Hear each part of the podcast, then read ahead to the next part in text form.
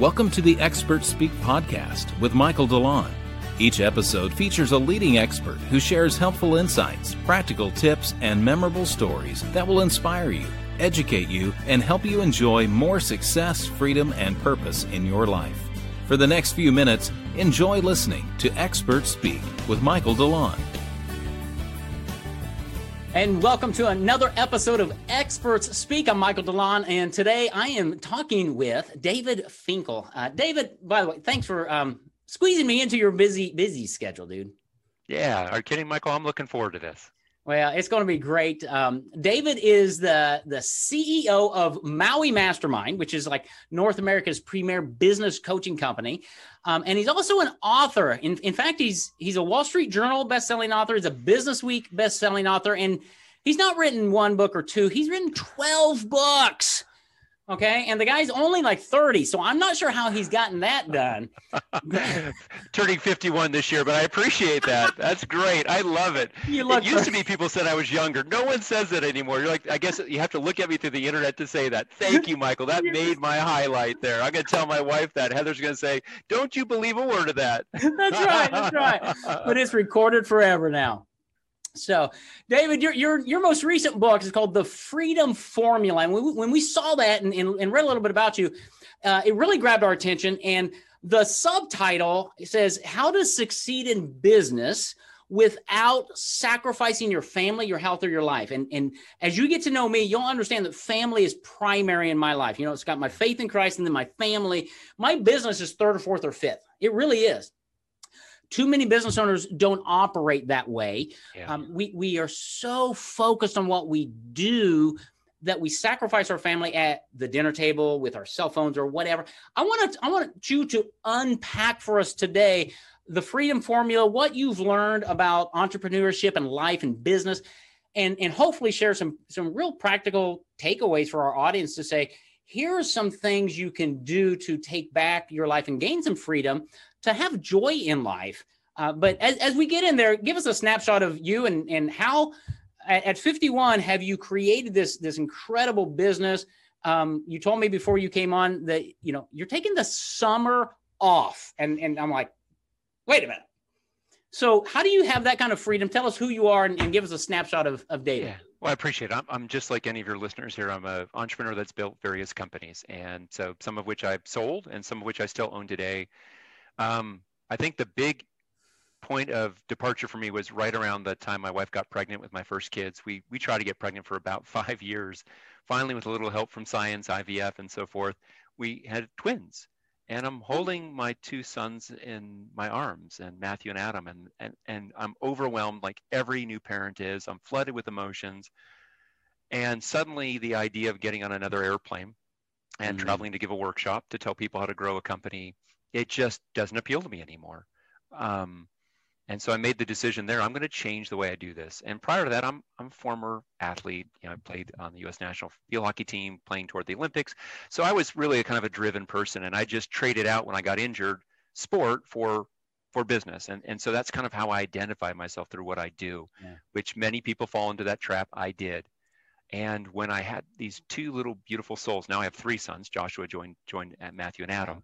Awesome. Um, when I had these two little beings in my arms, it was like that was no longer what I wanted. I, I was clear on that part, and so I had all along said I want to build scalable companies, and a scalable company requires that you have something called strategic depth. That means the business can't be reliant on any one person, including and especially the owner.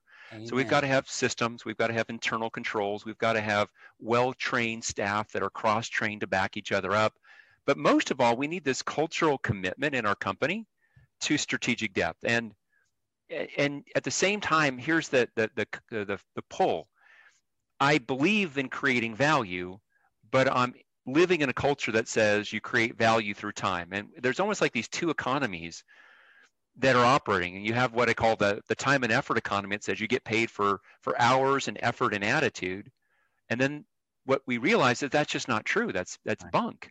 Right. We get paid for value. We all live in a value economy, but in the time and effort economy, I say things like, you know, if I don't get this to get this done quickly, then I'm going to disappoint X or Y. And in the value economy, instead, I say, well, hang on. If I don't do the important things with my limited discretionary time, I'm not going to achieve the, the business goals that I have. So I combine that with one key element, which my kids taught me, which is I, I approach this as I, I just said no longer 40 hours is it. I'm not going to do 50, 55, 60 hours. 40 is it. And I'm taking 10 weeks off. I don't care what happens in the business. I'm going to do this and I'm going to figure out how a way to do that healthfully for the company. And almost like a you think about an astronaut, right? He or she's up in space. You, you have a certain amount of consumables of oxygen, of food, of fuel, and you can't just pull over and get more. So that 40 hour limitation that put on it said, I'm going to have to be a lot better with the hours that I do. And it started off with my own use of hours. And that's why the first half of the freedom formula says, how do we individually work smarter? Everyone says, you know, you should work smart, not hard. But we don't always get the how to's, the, you know, how do I do that in the face of all these other demands? So that's the first half. The second half that we'll get into perhaps in here as well is how do I operationalize working smarter inside my business? So it's not just me, but it's my staff that are also working smarter as well. And the two halves of that are what allow me to have the, the freedom and, and, and more importantly, it's transferred into other client businesses. You know, we've been doing the, the coaching thing now with hundreds of companies now for well over a decade. Um, and the same kind of thing. Like how can they do the same thing in their businesses, work intelligently, effectively, and get their staff to do the same? Dude, that's great. Let me pause there because you just you just hit a hot button for me. I have I've been eight years in my business. Yeah. And and I I short of vowing, I made a vow years ago that I, I was not going to work for 40 or more than 40 hours. I, my philosophy has always been if it takes me more than 40 hours, I'm doing something wrong. Yeah. And I've gotten so much pushback from family members and from people outside going, well, then you'll never have a successful business, Michael. That's right. Ah, that is a lie from the pit, right? It is possible, but it does take discipline and systems. I'm in a mastermind group, and, and this guy's, you know, millionaire, built many businesses and things, and he's huge on systematizing your business, what sure. kind of what you're talking about, and what he calls focus time, which is a two hour block every week where you're working to build a system in your business, right? and and he's like if you do these little things it's going you're going to build a business that runs without you. And i think that's the concept that you're talking about that business owners don't get for some reason right? Yeah i mean there's this cultural norm that says you know you, you got to you know the earlier bird gets the worm and you've got to you got to put in sweat equity. And it's just the people who propagate this typically are one of two folks right it's the the media that are propagating because it fits into this iconic idea we have of a business person who works, works, works, works, works. And then it's the people who are looking at, at this media representation and think, well, this must be true. But look, I, I know thou, a thousand plus of some of the most successful entrepreneurs in the United States. And I will tell you that all of them, they work exceptionally intelligently. Some of them do work way too much, and they paid a price for that. But those that I would consider most successful that have both the business success and the whole life success, they found it's not a balance point. They found a way to integrate the two. And they found a way that, that and really I'd say this in the value economy, if I'm not getting paid for time, I'm getting paid for value created. There's a degrading relationship between one more hour worked and one more unit of value created. And I'll give an example with a professional service firm. So one of our clients, he runs a, a, law firm. It's a mid-sized law firm. You know, they've got, I think it's nine attorneys that work in with them. He's the managing partner, the founding partner of this firm. And I remember having a conversation. Now he charges 600 bucks an hour. So it's a fairly healthy hourly rate.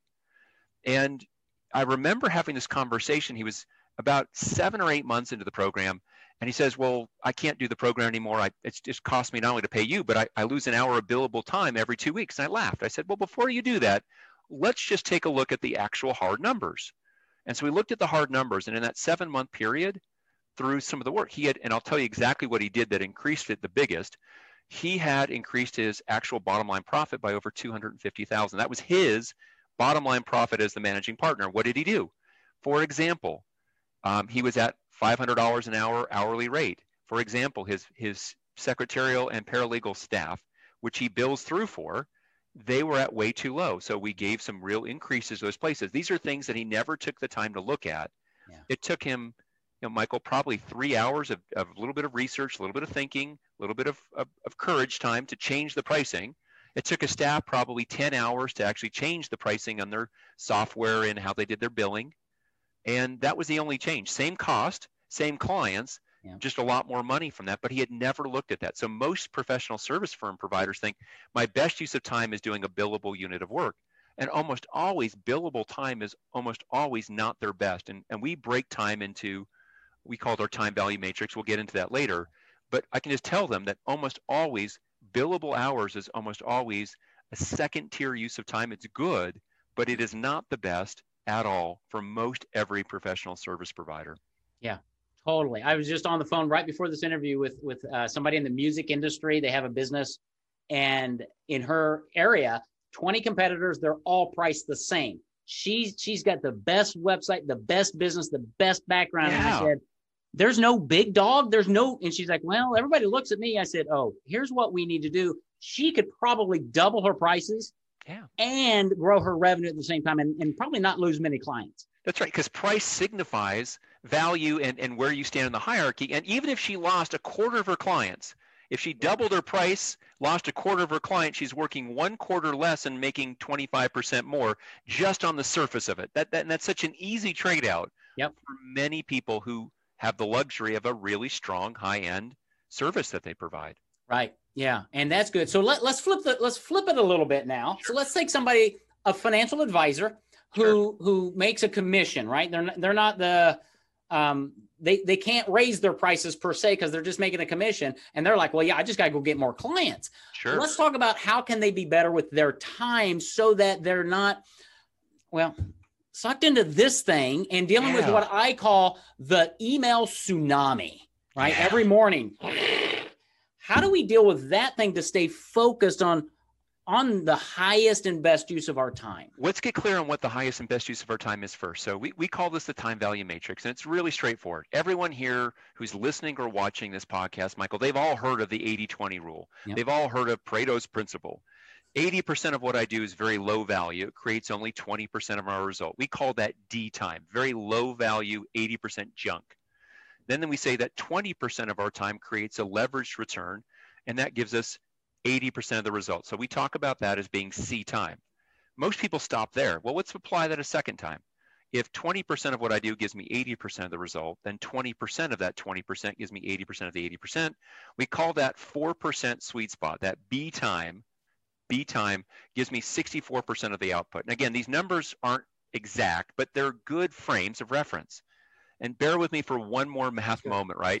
If 20% of the 20% gives me 80% of the 80%, 20% of the 20% of the 20% gives me 80% of the 80% of the 80%. And the math I'll work out. It's roughly this magic 1% A time that gives me half the value.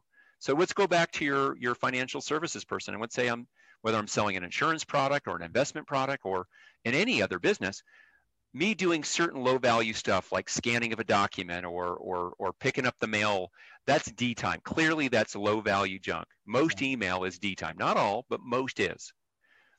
Now we'd say well if i can be face to face with a prospect that's got to be my best time and it's not always. Matter of fact for many people if i've got an established business me being face to face with a sales prospect might in my business that would be c or d time why I've got a sales force that should do that. I've got a sales manager that should be working with those people. So depending where you are, let's just say I'm I'm a solopreneur. Mm-hmm. So for me, one to one with a client might be maybe that uh, time that I'm securing a new sale. That might be B time. That's valuable.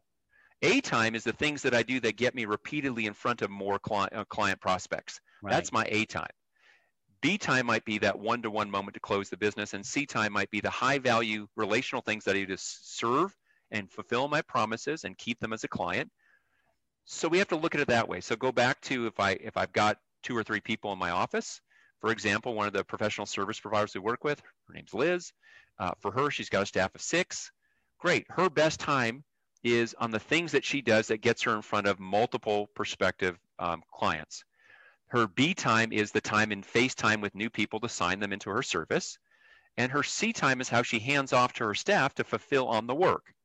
Now, one of her staff fulfilling on the work might be A, B, or C time for that person, but for her, the delegation of that work is C time.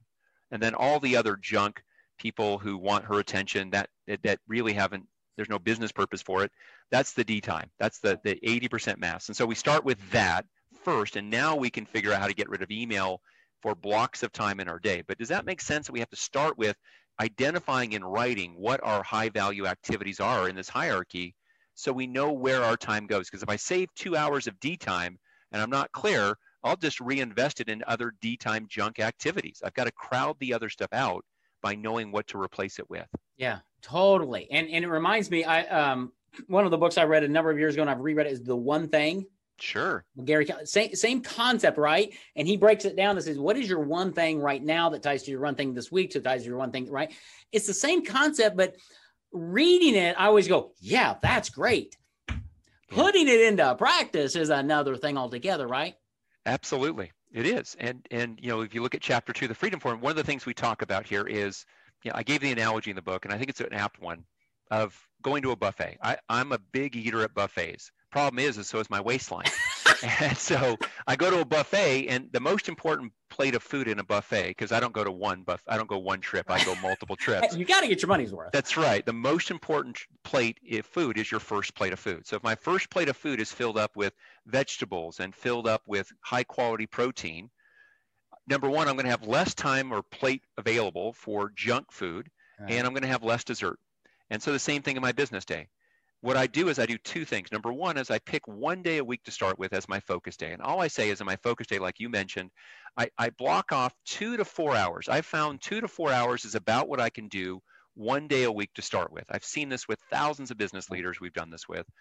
One day a week, every Tuesday from 8 to, to 10:45, right? I block it off and it's got to be a recurring appointment in my calendar, a recurring appointment. It's got to be there that I honor the appointment most of the time.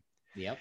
During that time, I, I can do anything I want to, any one or two things that are A or B level activities. Then what do I do on the other days? I, on my other days, I have a one hour block of time on my other days. And if I can do that even on three out of the other four working days, what that means is I'm going to take six to eight hours of old time and upgrade it.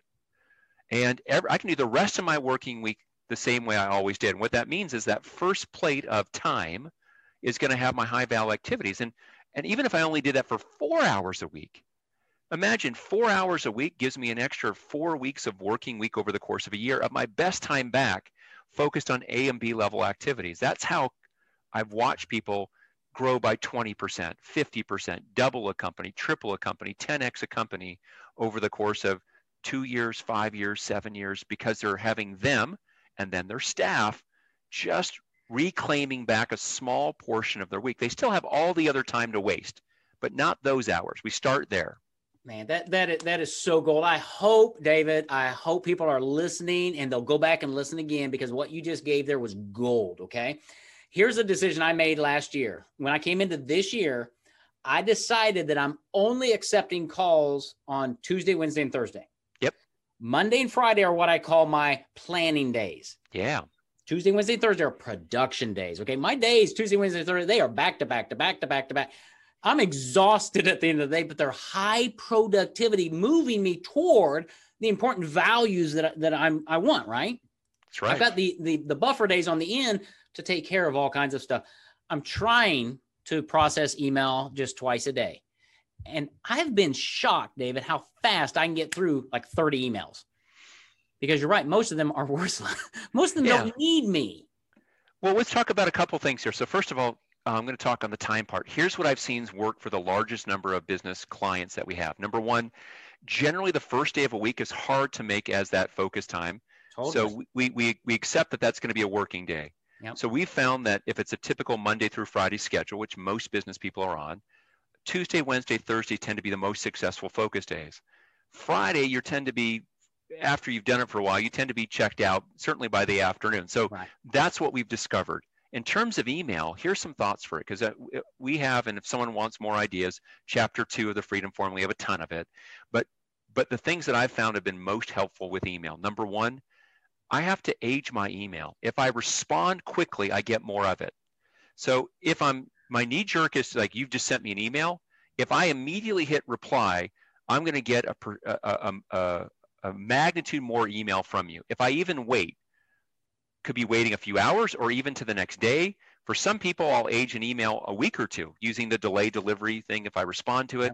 And what it does, that right there reduces email 20, 30% just by aging those emails that make sense to do though. If it's your number one client with an important thing, you respond right away. But if it's all the other people, delay what is a reasonable amount. Number two, most of your emails internally driven. So perhaps get a different system from that, whether you want to use a Slack channel or Microsoft Teams or something, or if you are going to use email, we call it the one, two, three system. So I can pre-digest my staff's email and they can do the same for me. So in the subject line, most people kind of put junk subject lines or just leave it there. I hate it. Drives me crazy. we require our staff to use an internal email, a number one, two, or three, and then a real subject line for what's there. Now, one means this is urgent and valuable. Do something with it right away. There should not be more than one one email in a typical day or week. If yeah. it is, there's a problem. A two says there's action you need to take in a reasonable time frame. A three says this is information only. You don't have to take action on it. So I can scan my inbox, and for me, probably 70% of my email is internally driven because most of the external stuff I've gotten rid of. Um, and on the internal email, I can, if there's a one, I'll, I'll look at that right away. If it's a two, I know I need to do something. I can leave the threes for some other time. I'm a lot like you. I find that I like to block moments for email, but I also find that I'm I'm a little bit of a type A person. So I've learned for me, I will oftentimes just do a quick scan on my phone versus being on my computer because I stink at typing with my thumbs. Yeah. So I'm not tempted to respond, but I satisfy that curiosity part. Also, I'll give myself look, I can't go for for six hours without looking, but can I go for two hours without looking? Yes. And and and really grow that muscle. The final well, one is an assistant. Oh, go ahead. I was going to talk about an assistant, but I'll I'll let you let pause you on the assistant because we'll come back there. Yeah. But on the on that, two things that I found very helpful for me. Shut your email off and set a timer on your phone for two hours, and and and let the phone tell you when to check email because sure. that that to me is help because otherwise I'm like, well, I need to get back there. No, my timer's there. I'm going to trust it, and I'm pretty safe in saying that no email is urgent. If it's urgent, you're going to call me or text me, right? If it's urgent. Yeah. So those those are some tips that I've learned that, that I think people can help is just close it out and set a timer. Now back to assistants because that's key. Yeah. Well, well, first of all, most people are scared of using an assistant. They're scared it's going to be too expensive, or I won't have enough for them to do, or all the other pieces. Um, what I will mention from that is that that's just not true. Whether you use a VA or you use someone local in your office or someone that's you know U.S. based or wherever it might be, um, we give our best thoughts about assistance in that same chapter too. But let me share two that I think are really important. Number one, um, the way I train my my assistant on my email. First of all, I trust that if I'm going to hire the right person, my assistant's going to be in my inbox. Some people say, well, what if she sees something? Yes, she's going to see it, or he's going to see it. Um, but if I don't trust my assistant to see email, then I've got the wrong assistant. That's the problem. Plus, if it really is that proprietary, secret, um, confidential, what are you doing emailing it? It should be sent in a different mechanism, anyways. Email is not a secure mechanism to doing that, right. and and that's not how we should do that, right?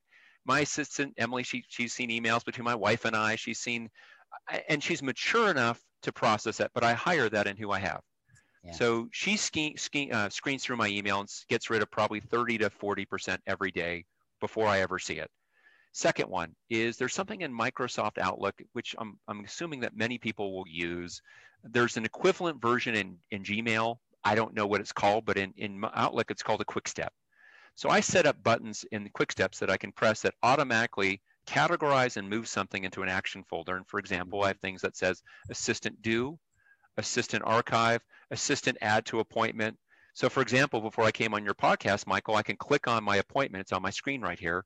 And all the key parts of the emails that you sent back and forth with her, they're all right there in the appointment. I don't I don't have to sort for it. The date specific information, which for me is probably a third of my email is date specific information. Mm-hmm. She's already processed it to the day and the appointment that I need to have so that I can go from appointment to appointment and people say, David, you have a great memory. And I'm like, well, yes, I cheat. you know, she's given it to me right there. And this is what highly effective entrepreneurs, leaders in any walk of life do. They have staff who make it easy for them to look smart.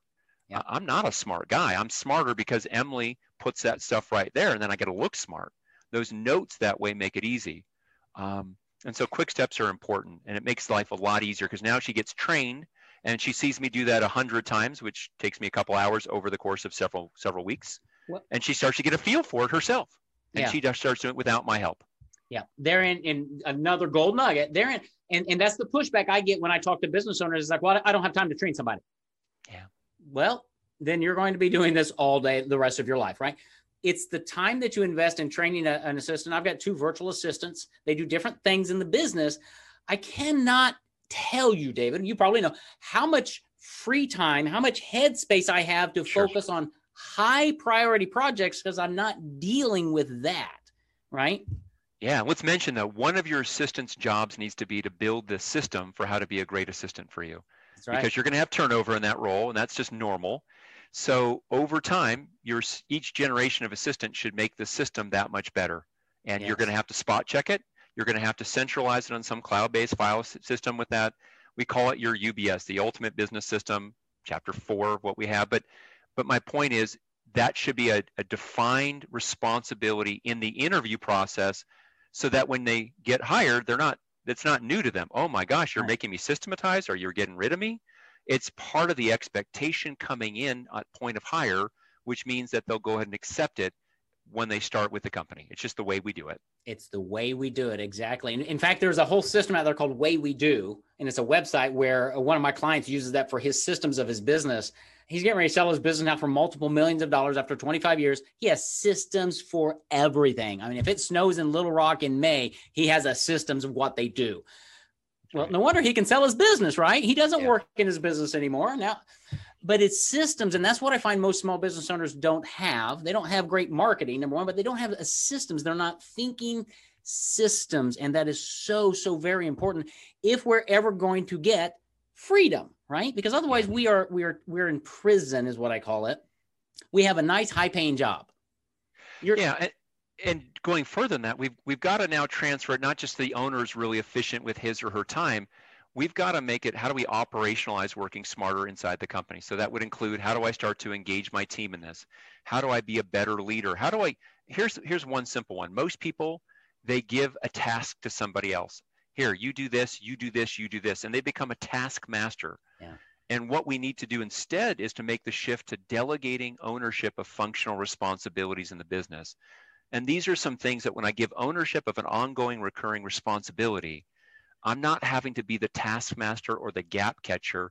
I'm going to have to have and grow my leaders in the business so that I'm not stuck there. Yeah. One of the reasons why, even though I, I actually had a, a, really important team member give notice recently, well, why can I still take the summer off? It's because I've got other team members that for years we've been working on growing. For example, Teresa, our COO, or other people, and they're going to cover that part. They can handle it. They've yeah. they've worked to grow themselves, and then we've worked to grow them that now it's part of their responsibilities and they have their backups should they need to take a couple weeks off to take care of a family member, right? Each of us are backed up, myself included. And that yeah. strategic depth is key. Well, and I love that that phrase strategic depth because it's so important that you, that you have that cross training. So I had I had an event happen in my life uh, about a month ago ish. Uh, a dear friend of mine from church, um, he passed away of a heart attack suddenly. Wow. His wife called me I was able to engage with her and her family, cleared my calendar for the week, and ministered to her for a week while my business kept running because my people jumped in. And my son, praise God, who works for me, he checked my calendar and he's like, Oh, you have an interview on this day. I'm just going to do the interview for you. It was beautiful, but it's it's the, what you're talking about is, yeah. is working in my business. And I thought, how many people could take a week off, clear your calendar, and not miss a beat? Right it's it's it's possible for business owners if they will get a copy of your book, The Freedom Formula, read it, implement it. Nothing. I'm I, and I've not read the whole book, but I'm sure it's not rocket science. It's not. And and as you say that though, one thing that's important is strategic depth is both defense, right? How do I protect all the people's livelihood at stake? Yes. But it's also offense because if I have strategic depth, I now have a base from which to scale the company. Absolutely. If I've got great cross-trained people, if I've got a good leadership team, if I've got systems, if I got a system for how I store and refine my systems over time, if I've got the culture that does that, now I can scale a company. Otherwise, what happens is most people reach what we call a capacity barrier. Yeah. They can double a company, but they reach a certain point that they're no longer able to scale past. And the reason is is because they're a control freak, right? They're they've got what we call controlitis, the inflammation of their control gland. And they haven't done this other work. Strategic depth gives you the base upon which to grow past that. And that's another value for when you have it. That's great. One, one, one of the guys I've, I've, followed for years in marketing, Roy Williams, he said, a business will only grow to the length of your own shadow. Yeah. Until you put in systems and, and grow like that. And I thought that was such a good word picture. How long is your shadow? Because that's that's as big as your business will ever get. Unless that's right. And you cast a huge shadow in your business. So one of the things we tell business people to do, matter of fact, it was in chapter four of the book, you know, take a vacation. You going away and your key people going away whether it be for two weeks, two months, whatever it is, you going away gives you a chance to stress test what's going on. Right. Where the holes and gaps and how can you make improvements. Your staff need you to be away on occasion so that they can see what the limits and, bar- and barriers are for their own growth in the company. Right. And if it's not working right, it's not their fault. It's yours as the business owner because you haven't built it properly. That's right. And when you go on vacation, that doesn't mean checking your email all the time, right? It means disconnecting, right. and that's hard to do. Uh, but it's necessary because if you're if you're going to have freedom and, and not sacrifice your family or your health, we have to put this in place. Business, I mean, business is supposed to be good. We're supposed to enjoy it, right? Yeah. Um, God God created us to work. We just we've taken it too far sometimes and it's all we live for. No wonder yeah and, and the behaviors and the compulsions that drive that don't help the business. I, I will tell you that and and there is a diminishing return between extra hour worked and, and value created. Oh, most of the value you can create is through leveraging other people and the most successful entrepreneurs i know they build for the day that they're no longer directly producing for the business but they're leading in the business for others to directly produce in, in scalable ways. That's what we're doing. It's great. Yeah. No, I tell people all the time, David, I said, I, and, and this is so true. I'm, I'm good at four things in life. Okay. I'm really good at those four things. Everything else, I'm adequate or less, right? And yeah. so I've learned to build around me people who are great at these other things so I can invest my life in these four things. And it, it makes all the difference in the world. It's been hard. I've had to, you know, I've had sure. to pay somebody to run a portion of my company. That's radical. But you know what happens? My business grows when I every time I hire somebody, my business grows. Go figure that out, right? Too many times as entrepreneurs, we don't want that. We're scared to make the investment in people, which is really our best asset because it frees us up to do what we're best at. Yeah. We've overlearned a lesson. We had a bad hire, and rather than saying it was how I hired, rather than saying it was how I managed, we say it's hiring in general, and yeah. we've overlearned a lesson.